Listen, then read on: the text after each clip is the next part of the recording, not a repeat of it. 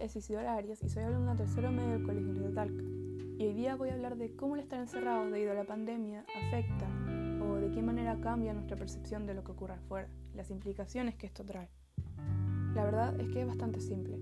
Estar confinados en nuestro ambiente habitual causa que nos acostumbremos, que se nos vaya olvidando cómo era nuestra vida diaria antes de esto, que poco a poco esta se vaya convirtiendo en nuestra realidad, que nuestro hogar se convierta en una burbuja donde no sabemos qué pasa afuera por supuesto que uno se puede mantener informado a través de los medios de comunicación y redes sociales, pero ¿son estos completamente confiables?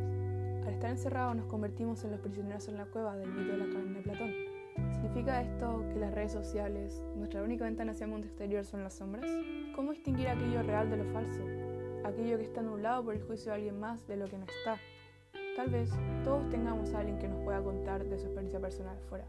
En mi caso, mi papá es médico y sigue yendo al hospital a trabajar, cuando vuelve del trabajo, a veces escucho cuando habla de cómo está la situación afuera, cómo están sus pacientes y cómo hay que atenderlos.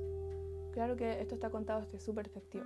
Para mí, él sería el prisionero que salió de la cueva, el que experimenta el mundo real y ahora nos cuenta qué tan auténticas son las sombras que muestran todos los días. Soy yo y solo yo quien tiene que elegir en creer o no.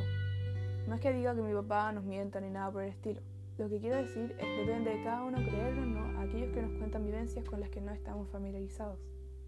Al final del día no hay que creer en todo lo que vemos, pero tampoco hay que desconfiar excesivamente de todo. La clave está en hallar el equilibrio, como todo en la vida, porque en algún momento seremos nosotros los prisioneros que cuentan a otros lo que vimos. En tal caso, ¿serían ellos capaces de creernos? Si yo me escuchara, ¿sería capaz de creerme a mí mismo? Eso sería todo. Muchas gracias por escuchar.